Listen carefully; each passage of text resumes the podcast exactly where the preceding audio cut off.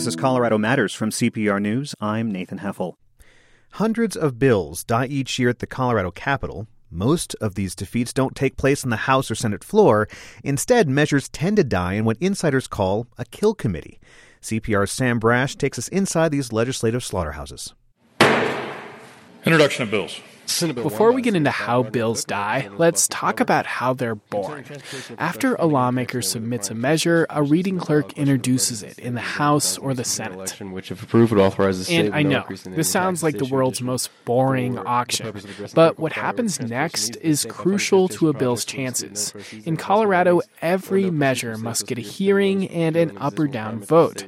That's why legislative leaders like Senate President Kevin Grantham assign each and every bill to a committee. Some go to Transportation, others to, Ag, Natural Resources, and Energy. but one committee assignment is feared above all others. State, Veterans, and Military Affairs. Groans are a common reaction to that committee assignment, and for good reason. Republicans control the Senate, and Democratic bills face a pretty standard outcome. No. Senate Bill 40 fails, 3 2. Senate Bill 58 fails on a 3 2. Senator Sonnenberg. And Senate Bill 89 is lost. The committee has voted down 80% of the Democratic bills it's heard so far this session. And don't assume this is just a Republican practice. Democrats control the House and play the same game. No, and that motion fails three to six. And that motion fails three to five. And that motion fails three to six. 86% of Republican bills have died in the House committee so far this year. So, what earns a bill a place in the so called kill committee? Senate President Kevin Grantham says some legitimately have to do with state, veterans, or military affairs, but not all of them. There are certain bills that are philosophically untenable for us, and there has to be a place for that to go without turning everything into a circus. And to put it another way, Grantham often sends bills he doesn't like to the committee and trusts members on the panel to block them. But still gets the same fair hearing as it would in any other committee. invariably you get that quote it will have a full and fair hearing well you know with a wink and a nod maybe That's Democratic Senator Andy Kerr. Many of his bills, like a proposal to fund full day kindergarten, have died in the Senate State Affairs Committee. And Kerr points out that the committee plays another role. It's their job to jump on potential political grenades before they reach the House or Senate floor.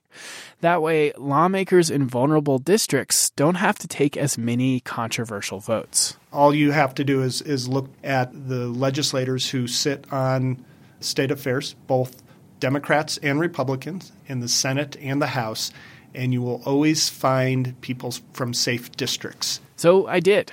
In the House and the Senate, lawmakers on each committee mostly won their races by 20 to 30 points, if not more. these are districts where your voting record really only matters to the uh, the voters in your own party. In other words, the legislature's appointed executioners don't have to worry about re election, and the ones who do don't have to worry about taking as many tough stances. Mark Ferrandino is a former Democratic Speaker of the House and says, yeah, that's basically how it works. You had safer members from both parties who would be assigned to it and be able to take the tough votes on difficult political situations. Ferrandino remembers one example from his tenure. In 2014, Republicans pushed for Jessica's Law, which would have set strict mandatory sentences for sex offenders. They said it would have deterred crimes against kids, but Ferrandino says it was bad policy and an attempt to smear Democrats. They want all of our members on record so they can do a mailer against it.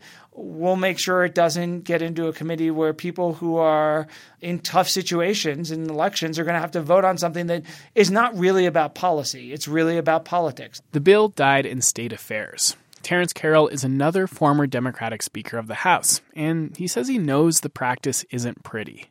Nobody wants to think that some bill gets sent someplace where it's intended for it never to see the light of day beyond the committee. You just don't want to think that government works that way. But it does. At the end of the day, Carroll says lawmakers want to make good policy, but they also have to play politics. And kill committees are just good defense. I'm Sam Brasch, CPR News. Well, Colorado lawmakers are pretty experienced with these kill committees. In almost all other states in Congress, lawmakers can smother a bill before a word of debate. The reason Colorado is different is because a part of the state's constitution called the Gavel Amendment, which turns 30 this year. Sam Brasch is here to explain how this all works. Hey, Sam. Hey, Nathan. What's the Gavel Amendment and how does it play into what we just heard? Right. So, really simply, the Gavel Amendment requires that every bill introduced at the Colorado legislature gets a public hearing and an up or down vote. That's why kill committees are so important in Colorado. But it also checks the power of legislative majorities. When it passed in 1988, it completely reorganized the Colorado General Assembly. And while I would love to explain how, I found someone who's much more fit for the job. My name's Wayne Knox. I'm 90 years old now.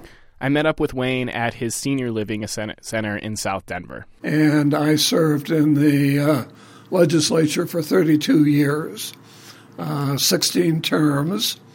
And I think that's a record in the House in terms of length. It is a record. Knox will likely hold it to into the foreseeable future since lawmakers now have to face strict term limits. And Knox was the first person to propose gavel, and he spearheaded the ballot initiative to pass it in 1988. Well, what kind of a lawmaker was Knox? Well, he was a Democrat, he was a part time teacher, and during his tenure, Republicans controlled the Capitol almost the entire time. He spent his career in the minority. So my history is being the the true dissenter, uh, pointing out what's wrong with bills and things like that. And there was one practice that really just bugged Knox. Knox would come up with a bill idea and he would introduce it in the chamber.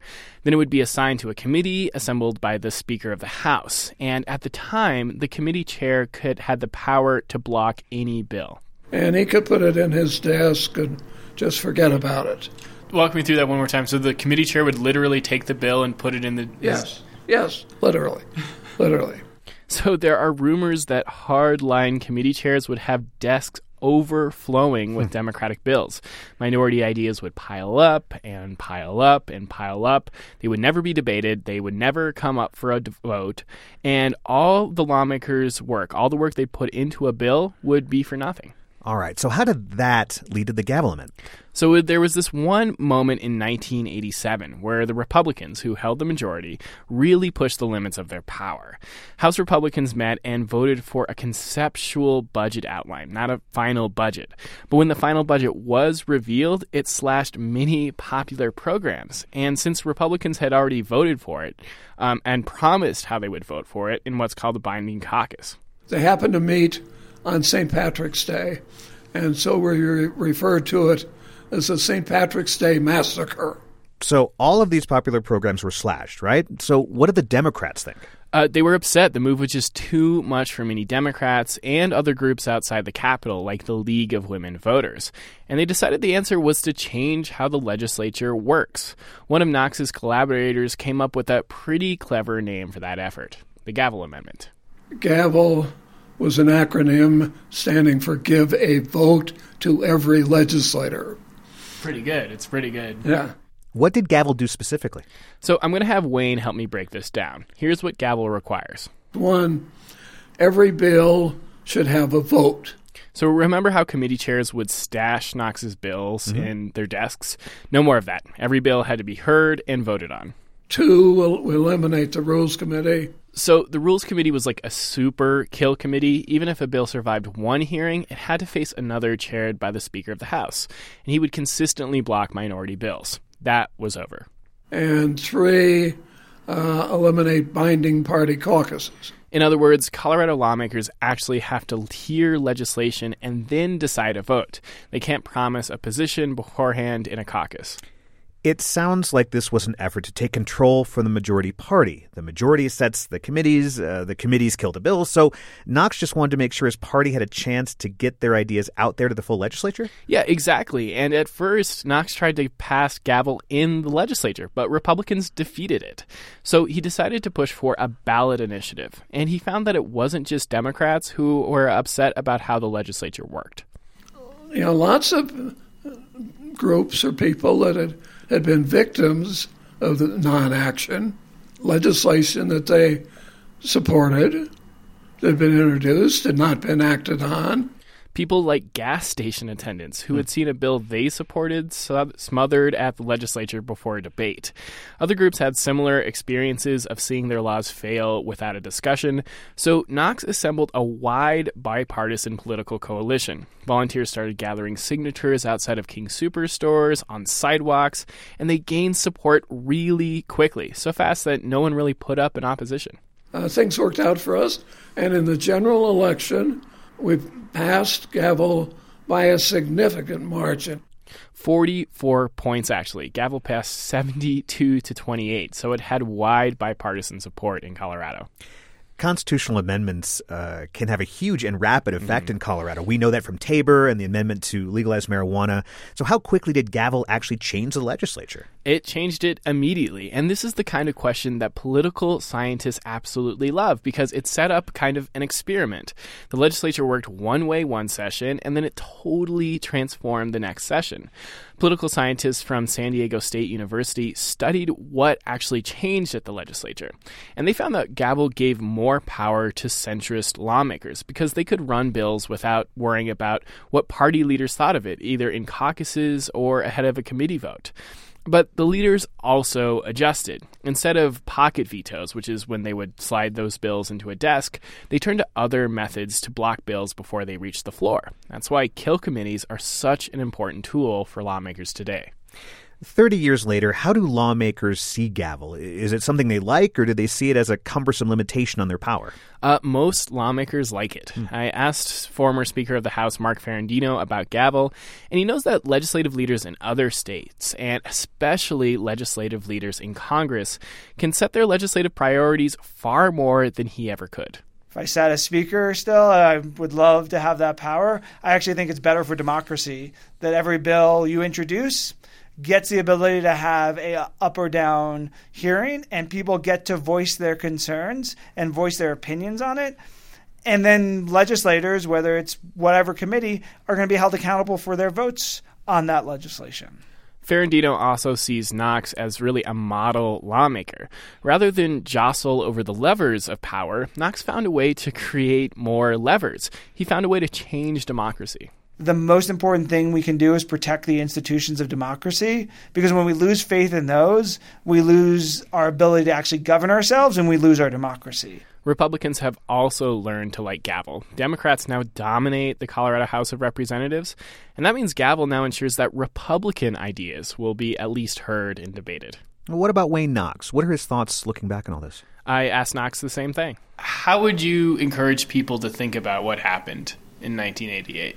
Well, I think what's important is that people can make a change. And he says those changes happen when people are upset. Knox was able to push gavel only after enough people were upset with the legislature. So he's encouraged to see a lot of Americans angry with their government. He hopes they, he hopes that they harness those emotions not just to change who's in power, but also to change how power is wielded.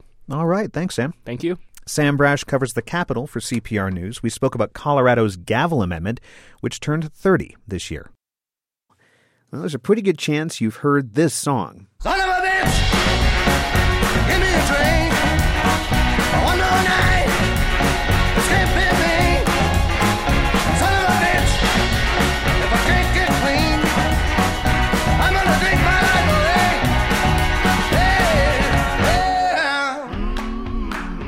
It's SOB by one of Colorado's greatest musical success stories, Nathaniel Rateliff. The singer and guitarist spent more than a decade building up a large dedicated fan base here, but it was this song of his 2015 self titled debut album, Nathaniel Rateliff and the Night Sweats, that propelled the band to worldwide fame. The group is back with a new album, Tearing at the Seams, which is out today.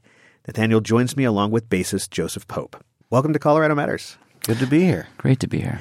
Take us back to your breakout appearance on the Jimmy Fallon Show, uh, The Tonight Show in 2015. What was going through your minds when the band got that standing ovation and rave reviews from Jimmy Fallon? Tell me about that.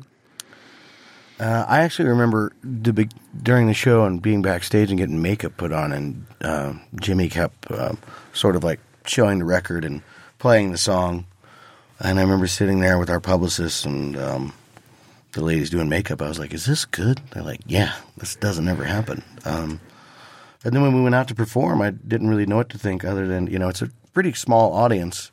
So I just think of it as like playing to that audience. Um, not the not the millions watching on mm-hmm. television. Yeah, I never think of it that way. So, um, but then you know, I uh, I I didn't even think that it, it was a standing ovation. I just thought everybody got up and clapped. So, well, yeah, we'd never done anything like that really, and uh, it was very awkward almost because he was so he was pumping it so much and and but we had never we didn't have any point of reference you know? So when everybody stood up at the end like we didn't know that that wasn't normal but i think we knew that we had um, gone and done what we wanted to do there. And that really set in over the next 12 hours or so as we kind of talked to people back here in denver and kind of talked to them about their experience of that experience. And and it was uh, it was really overwhelming. When things really began to take off uh, were you surprised, or were you just like, it's about time? You know? Uh, no, it was a surprise, and even with this record, uh, how the first single just done well, it's still a surprise. I, you know, never really have. For years, we've always tried to make records that we really cared about, and um, sometimes those just don't connect with everybody, and so there's no guarantee that this one will either. So it's just always, it's really just a surprise, and uh, yeah, all the time. Yeah, we were no more or less excited about this record than we were about anything else we had done. So there was yeah. really there was really no thought like I've been doing this for twenty plus years. This is finally a.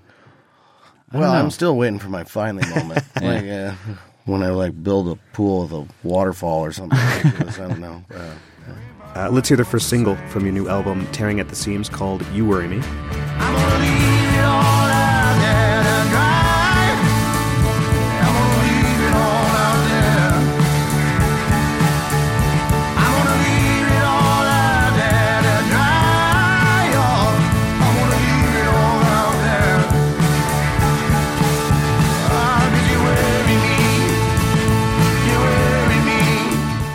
Nathaniel, the last line of this song, I'm going to leave it all out there to dry. I'm going to leave it all out there to dry up, but you worry me. Is there a backstory there? It, it seems pretty vulnerable, that, that line. Uh, yeah, you know, I, I think uh, I wrote a lot about uh, things that are going on in my personal life for this record, but try to change the narrative enough so it would connect, hopefully, to other people who are listening. Um, How so? Well, I just want people to, to. I connect to music in the way I think uh, I don't want to be too presumptuous, but I think we all connect to music in a way that's a little outside of ourselves. And I'd like to be able to make music that people feel that way. That w- when I listen to a song, I feel moved, and sometimes feel like that the the person who's writing and singing is singing to me or singing about me. And so I I would hope, you know, well, without sounding too arrogant, that I could come across doing the same thing. So. Do do all the songs have a personal uh, bit for you, or or I think there's personal bits in all of it. I've always kind of written that way, but like I said, I try to change it enough so it's uh, not just like too much about me. So. Yeah.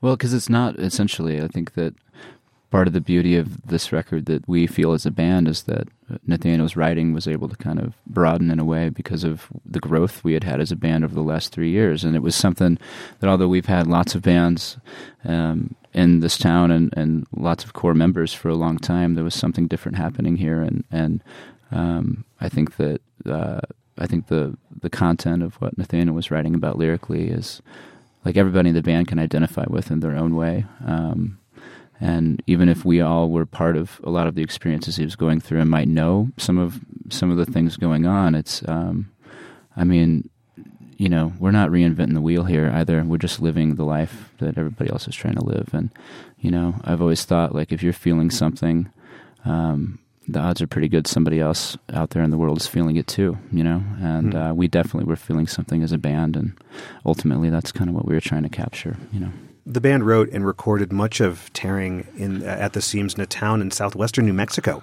called Rodeo. There's about 100 people living in that town. How did you guys find yourself there in Rodeo?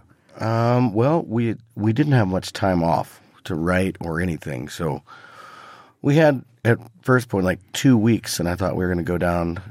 Well, at first to the ocean was what I wanted to do, and Keep just kind of create our own environment and get away from distraction and just be there as a band with each other and uh, kind of kick around all the ideas that I collected and see if we could come up with some more together.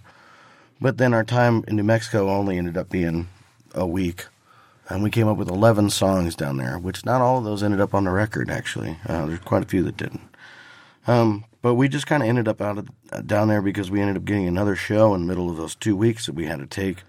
You know, we also didn't go out there necessarily trying to record the record. We were kind of trying to woodshed, and we brought Jamie Mefford, who runs Front of House for us, who's who's a Colorado guy at this point. I mean, we claim him as a Missouri boy, but uh, you know, he's worked with Gregory Allen Alan Isakov and lots of other folks and us in the past. But we just set up a studio to kind of try to work together in, in a new way, you know, embrace this band and, and Nathaniel trying to write with the band kind of present, you know, and um, and actually the fact that we came out with four tunes, I think that essentially made it on the record from that session was well, "Hey Mama" and "You Worry Me." Yeah, I think it was it was like I can't, cooling out. Yeah, yeah, like the the bones or the whole songs were kind of kind of done there, and so place is a really important part of, of the song making process. It seems. Not really. It's no. mostly like it, it's nice, you know. So the both, open spaces and stuff. Well, that's great. Yeah, yeah that definitely I mean, like, played into it. You but... end up spending a lot of time in a room. Right, right, right. that makes sense. Yeah. Um, it was a pretty windy desert. I wasn't out there with a notebook and blowing pages around. But this is Colorado Matters from CPR News. I'm Nathan Heffel. We're speaking with Nathaniel Rateliff, band leader of the Night Sweats, and bassist Joseph Pope. Their latest album is out today. Nathaniel, the debut Night Sweats album was based on demo recordings that you made alone, but for Tearing at the Seams, you've emphasized the role that the other seven members of the band played writing this music. Why was it so important to get the whole band involved? Well, we've just we've become a band over the last three years, and as many shows as we played together, you know, we we've learned how to. We've just changed as musicians, and we've really become a band, and it was important to have that on the record for me, and it's important for like the guys to feel like they're artistically involved as well. And and I wanted to.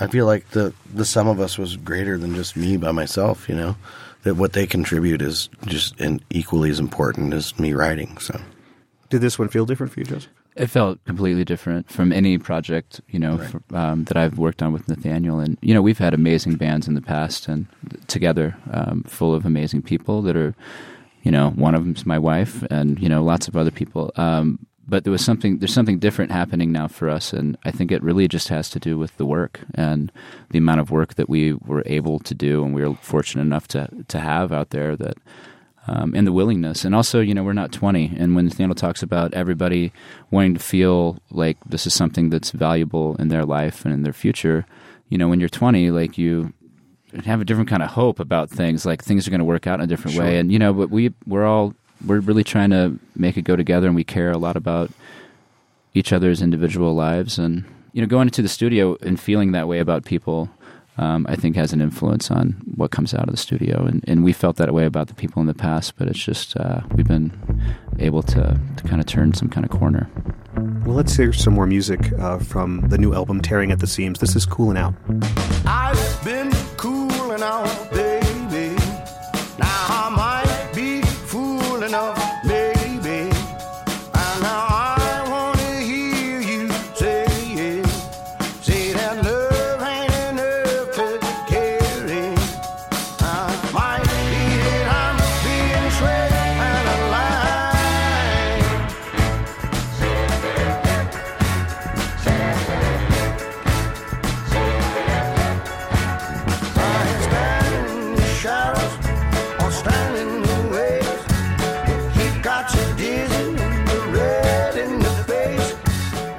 Your band has basically toured nonstop for the last two years, but people do see you around Denver. You're, you're taking in shows. You're, you're seen around around the local scene.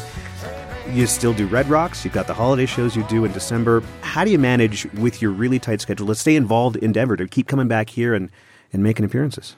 Well, it's still home for us, and uh, you know, I I feel like you know the the people who were with us for all these years, who all the different projects are as much a part of this band as we are. Sometimes, you know, and um, so it's in some ways I I regret I don't have more time to be here and uh, and you know miss miss all my friends and uh, miss being able to hang out at the Hi-Dive and and that neighborhood and. Uh, you know, that's my family, my community, and my neighborhood. So.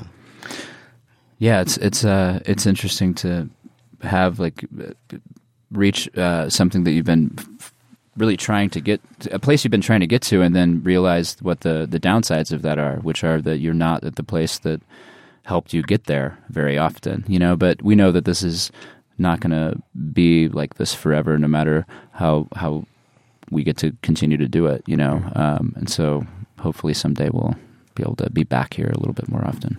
Where's your favorite spot in Denver to take in a show? I mean, I really like the being in my house right now. you're like you're like my house. Uh, I mean, Red Rocks is always amazing, but uh, you know, the, the Ogden's always really good, just for like you know, it's nice, reasonable sound and a reasonable sized room. Gothic too. We can't really be uh, objective here, though, because any place I mention, I have. I mean, I remember the first time we played at Lions Lair as Born in the Flood, and Yeah. We worked at trucking companies. I worked at Saia Motor Freight, and my terminal manager came down, and hours after the show was supposed to start, he said, "Hey, where's the what's going on?" And we're waiting for the sound guy, and turns out the sound guy had been passed up behind the soundboard for the entire time, time we'd yeah. been there, and nobody knew. Uh, but you know, there's there's we have like so many personal connections to a lot of these places, and yeah, it's just it's it's we love it here so much, and it's really great to see that uh, you know obviously things are has nothing to do with us, but to come back and kind of try to catch up and and see like the energy that's being perpetuated here by folks, and um, you know, it doesn't seem like it's slowing down. Nathaniel, you appeared on the final studio album from rock and roll legend uh, Chuck Berry, singing on the single uh, "Big Boys." I want to hear a bit of that right now.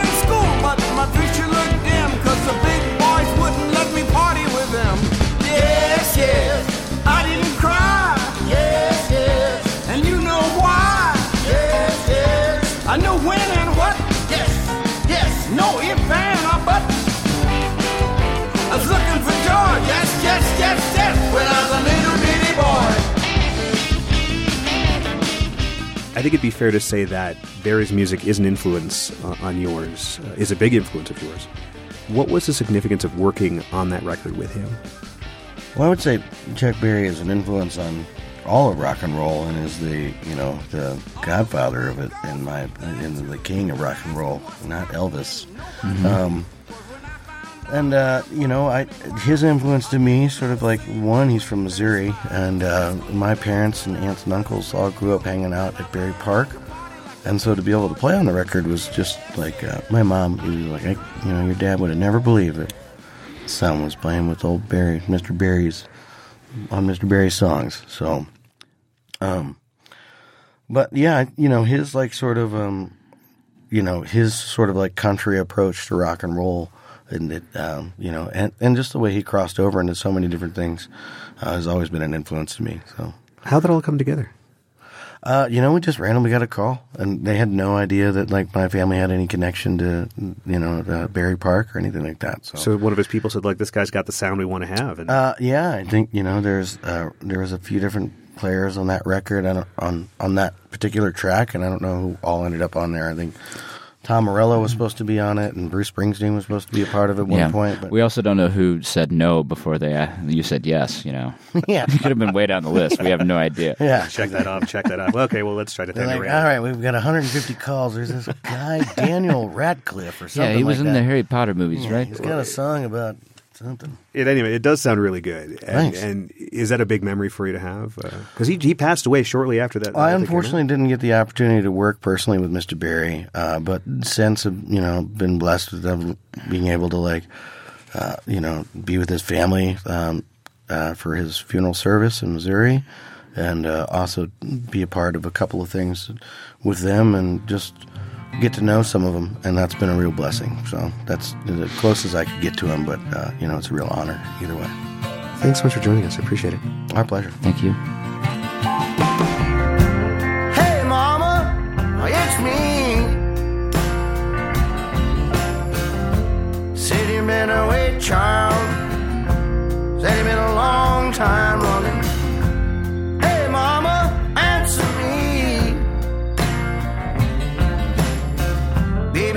better sit down. Can't listen when the sun's out. Only son, this'll be so hard to hear.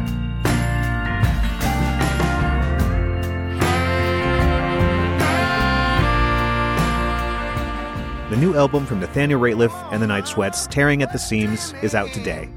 The band performs two shows at Red Rocks Amphitheater this August. To check out the band's recent session in the CPR Performance Studio, head to CPR.org. This is Colorado Matters from CPR News.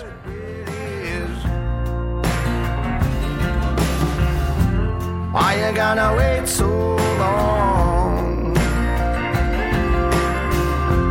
Why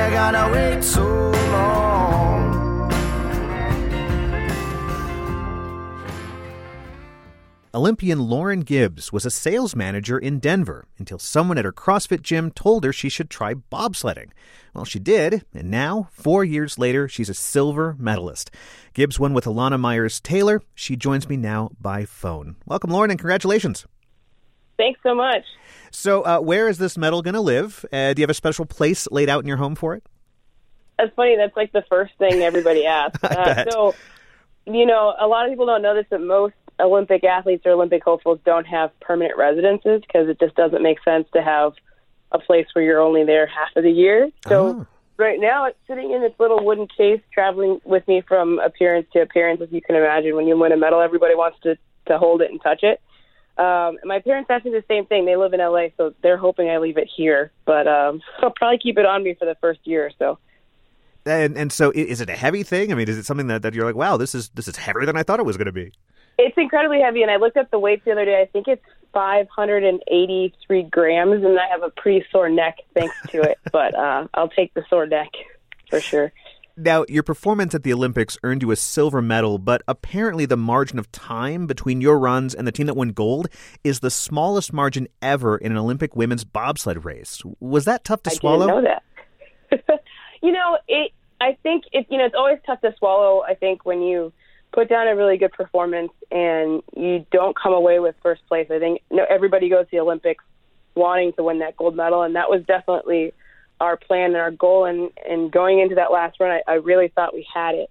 Um, you know, but I, I'm really proud of uh, the Germans. You know, the nice thing about competing in the Olympics is we compete against each other year in and year out. And Maria Yama Jamanka put down an incredible performance, and that's all you can ask is to is, is to give the best performance of your career. And I think we did that, or at least for myself, I, I did that. You know, Lana has three Olympic medals, so I'm sure she has, uh, you know, three incredible Olympic performances. But that's that's really all I, I could ask of myself is just I didn't I never wanted to be a hindrance to her, and I, I wanted to add to the performance, and I think I did that. And so, you know, I'm I'm pretty pleased with with walking away with a medal. So, how did you get connected with Elana Meyers Taylor? Like you said, she's done this before, and you're you're relatively new, I guess. Yeah, you know, I, I by in, in her standards, you know, this being her third Olympics and this being my first, I'm definitely a rookie. I started four years ago.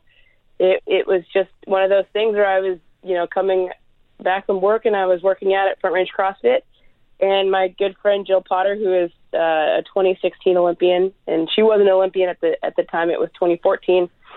Was just asking some of my my lifting stats. You know, she asked how much I could uh, back squat and deadlift and if I could sprint. And then she said, you know, I think you should try bobsled. And, you know, my first, I think, response was, people don't actually do that. um, and they had just come off of winning two medals in Sochi. So, you know, I never thought it was possible, but I, uh, there was a, a tryout down in the Springs and I'd never been to an Olympic training center before. So I thought, hey, what the heck? I'll check it out and it'll be a funny story to tell, tell to the office on Monday.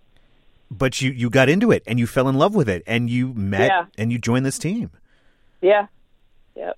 So take us take us to the first like 30 seconds on the track. You're getting ready to go, you hear things going. What is going through your mind and how in tune are you with your teammate? Are you talking about at the Olympics? Yeah, yeah, or just any run in general.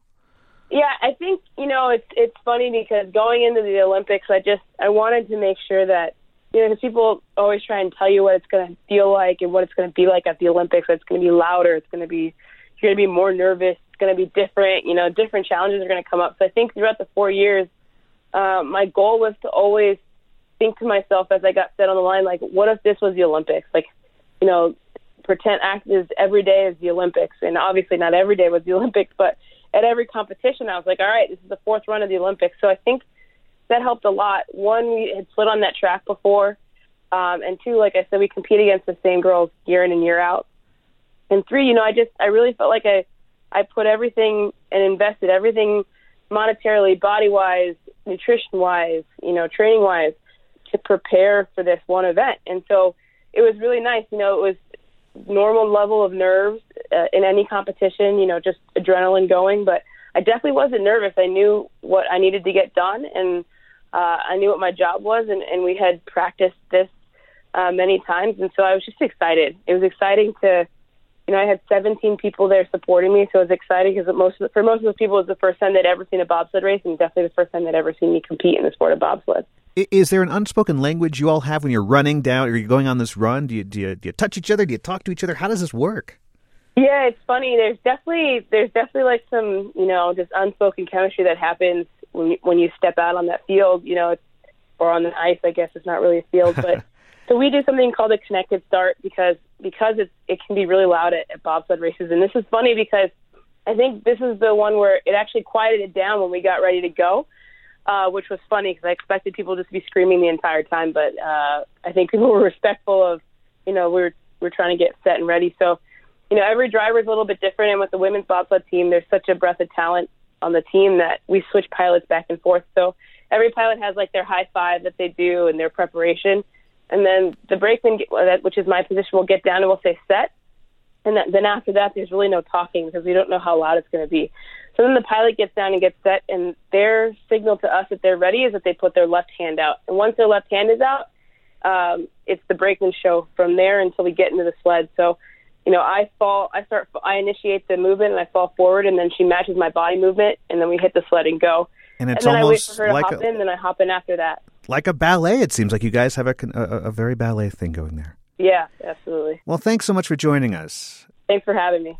Olympic bobsledder Lauren Gibbs just returned home to Denver with a silver medal. When you ski groomed snow that looks like corduroy, you can thank the late Steve Bradley. In 1951, he invented the Bradley Packer Grader. These human powered machines smoothed the slopes at Winter Park and were the precursors to today's giant snowcats. Bradley led Winter Park for decades, and his daughter Kat Bennett of Longmont spoke with Ryan Warner about her dad. Welcome to the program. Thank you for having me. So, your father was the first executive director of Winter Park. Did you get to spend a lot of time there as a kid growing up? Oh, yeah. Oh, yeah. We grew up in Boulder. My dad had been at CU getting his master's in painting. And, okay. and no, not, I- not the route I expected. No, but he was a true Renaissance man. When he got his master's, George Cranmer from the city of Denver approached him and said, We really need somebody to help us develop this ski area that we have called Winter Park. It was then running a huge deficit for the city of Denver, and they wanted to really build it up into a good ski area. I think Cranmer was head of Parks and Rec, right? He, uh, that's right. He was head of Parks and Rec, and, and of course, there's a slope named after him, one of my favorites. And up to that point, my dad was a phenomenal watercolor painter. He had two agents. As soon as he took that job at Winter Park, that became his canvas. He didn't really do that much painting after that. Oh, I like that you think of snow as his canvas. What qualified him to be approached by the director of parks? Yeah, well, he was one of seven Bradley brothers who were pretty famous for skiing. Dad was a four skilled athlete. He did Nordic, he did the Alpine, he did slalom, giant slalom, he was a jumper. He did it all. He was a lettered athlete. So there was this notoriety that kind of followed him to Colorado, and George Cranmer knew about him. The other thing was that while he was at CU getting his master's, he volunteered to coach the CU ski team and Oh. built, yep, and built some ski jumps up on Chautauqua in Boulder. I don't think they're there anymore. I think they've long since Disappeared. yeah. Tell us about that first snow grooming machine that your dad built, the Bradley Packer Grader. Yeah. So what's really interesting is that he took the job um, in 1950 To manage Winter Park. to manage Winter Park, and he filed his patent for the Bradley Packer Grader in 51. Now, at that point, I'm only three years old. But I do remember he filed his patent, but he had a man named George Underwood, who was just head of all maintenance at Winter Park, working on this thing. And he and my older brother Dan would go into the shop at night after dinner and they would work on this thing. And Dan said there was no shortage of expletives coming from George Underwood's mouth. But probably around the time I was five, maybe five or six, Dad decided it was time to take this thing that he had designed that had a big blade to cut the mogul and these big this big roller behind it with these laminated slats of wood and take it down the practice slope at Winter Park. So he took it up the T-bar for the practice slope. Yeah, uh, because it, let's be clear, oh. there aren't chair lifts at this point. Right. Yeah. Oh, right, right, right. There were just a couple, a few T bars, and maybe still been a rope tow then. So our house was old WPA barracks, and they were. It was right at the bottom of the practice slope, so we could sit in the living room and look out our big picture window and see what was coming down the practice slope. So Dad planned this for a time when the area was closed. There was nobody else on the slope but him. And he got off that T bar and he started bringing this thing down the practice slope, and it slowly started coming apart. And by the time he was at the bottom of the practice slope, it was in little pieces all over the Th- slope. This was an early version, I suppose. This and was his first prototype. let's be clear this is a groomer that is not powered by diesel or powered by electricity. It was powered by a skier. Right. Serving as like the sled dog. Exactly. Well, that was the only time that I remember it totally fell apart. It was back to the drawing room, more expletives from George Underwood, but he finally got that thing working. And they weighed about 700 pounds. Oh, Yeah. So 700 pounds of machine behind you as you ski. behind you, going downhill on snow. So you've got gravity and you've got the slippery surface behind you, but it had a braking system. And the guys that used these, Dad actually called them his pilots, his jet pilots. And some of them went so far as to paint flames on their helmets because they knew and they got hazard pay for Oh. working these things. Did people get seriously injured No. by them? No, no. No. Okay. We, uh, w- and not that I know, of, we never had an injury. There is an image of this early snow groomer at CPR.org. the guys on slope maintenance who operated that machine were just they were dad's heroes because they were so gifted. And they'd come down the slope in a v. Oh, oh, it's like a flock of them all grooming the hill together as a team. yes. Yes. So the actual operator the pilot he was in a very wide snowplow they had to make sure that they could maintain speed and they did So have their, their skis pointed inwards so that Right. they weren't whizzing down the hill Right. with this 700 pound contraption. Now, he had them in operation for a pretty short time, and he realized that what was happening was that blade was really, it was really cutting the tops of the moguls, and the roller was breaking it down, but not enough. So he just ingeniously took a big, long piece of chain link fencing and then dragged that behind the Packer grader. So that was the final treatment that the snow would get. And then it was like velvet. And that's what I loved. I loved skiing down Cranmer or Phipps after those guys had been down there because it was, it, my brother called it like a ballroom. like a ballroom. Uh, easy to maneuver over. Elegant surface. Yes. You're listening to Colorado Matters. I'm Ryan Warner, and we're talking about early snow grooming in Colorado.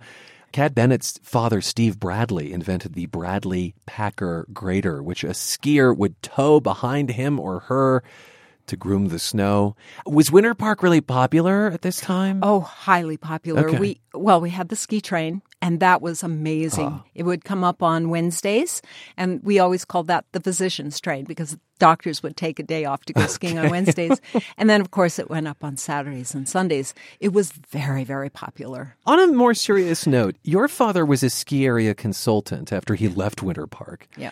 And I understand that he testified in a negligence case against Alaska's Alyeska ski resort. He did. So a young man there had hit a tree while skiing and was paralyzed. The accident happened on an artificially lit slope. Correct. What was your father's take when he testified? So he was asked by the man's the young man's lawyer to go up and give his professional opinion was this sufficiently lit? And what my father discovered was the lighting had been so poorly designed that and given this is in December. So in December in Alaska it's pitch black at mid afternoon. Right, it doesn't have to be night in order to be dark. It is dark up there, right? So what he determined was when you were coming down the slope where, the, or in this ridge where this young man was, he was just actually really on a catwalk going from the slope to the lift. And he was on a ridge that he couldn't see because the lights were in his eyes rather than shining down where he should have been. And it was an ungroomed catwalk. So dad was there. He went up in the summer and he stood there with a lawyer. And the lawyer asked him, so, in your opinion, was this negligence? And my dad said, no, this was murderous. And if they don't change it, somebody could die. Somebody could die. And in fact, somebody did die some years later, and dad refused to testify on that case. Right. Alyeska lost, and he'd gotten backlash for testifying earlier. Correct.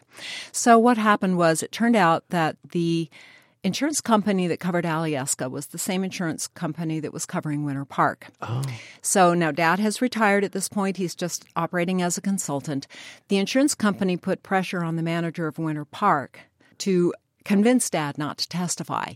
Well, sort turned, of you don't testify against your own. Right, you don't testify against your own. So what happened was it came not just from Winter Park, but it came from other peers of his in the Colorado ski industry. And it was such an unpleasant experience that when the second case happened, and this involved the death of an 11 year old boy, and it was severe negligence on the part of the ski area, and I think it was just too much for him to bear emotionally, and he didn't testify in that second case. Uh, how much opportunity did you have later in life to ski with your dad? Oh, he was great. He was so fun to ski with. He was six foot two.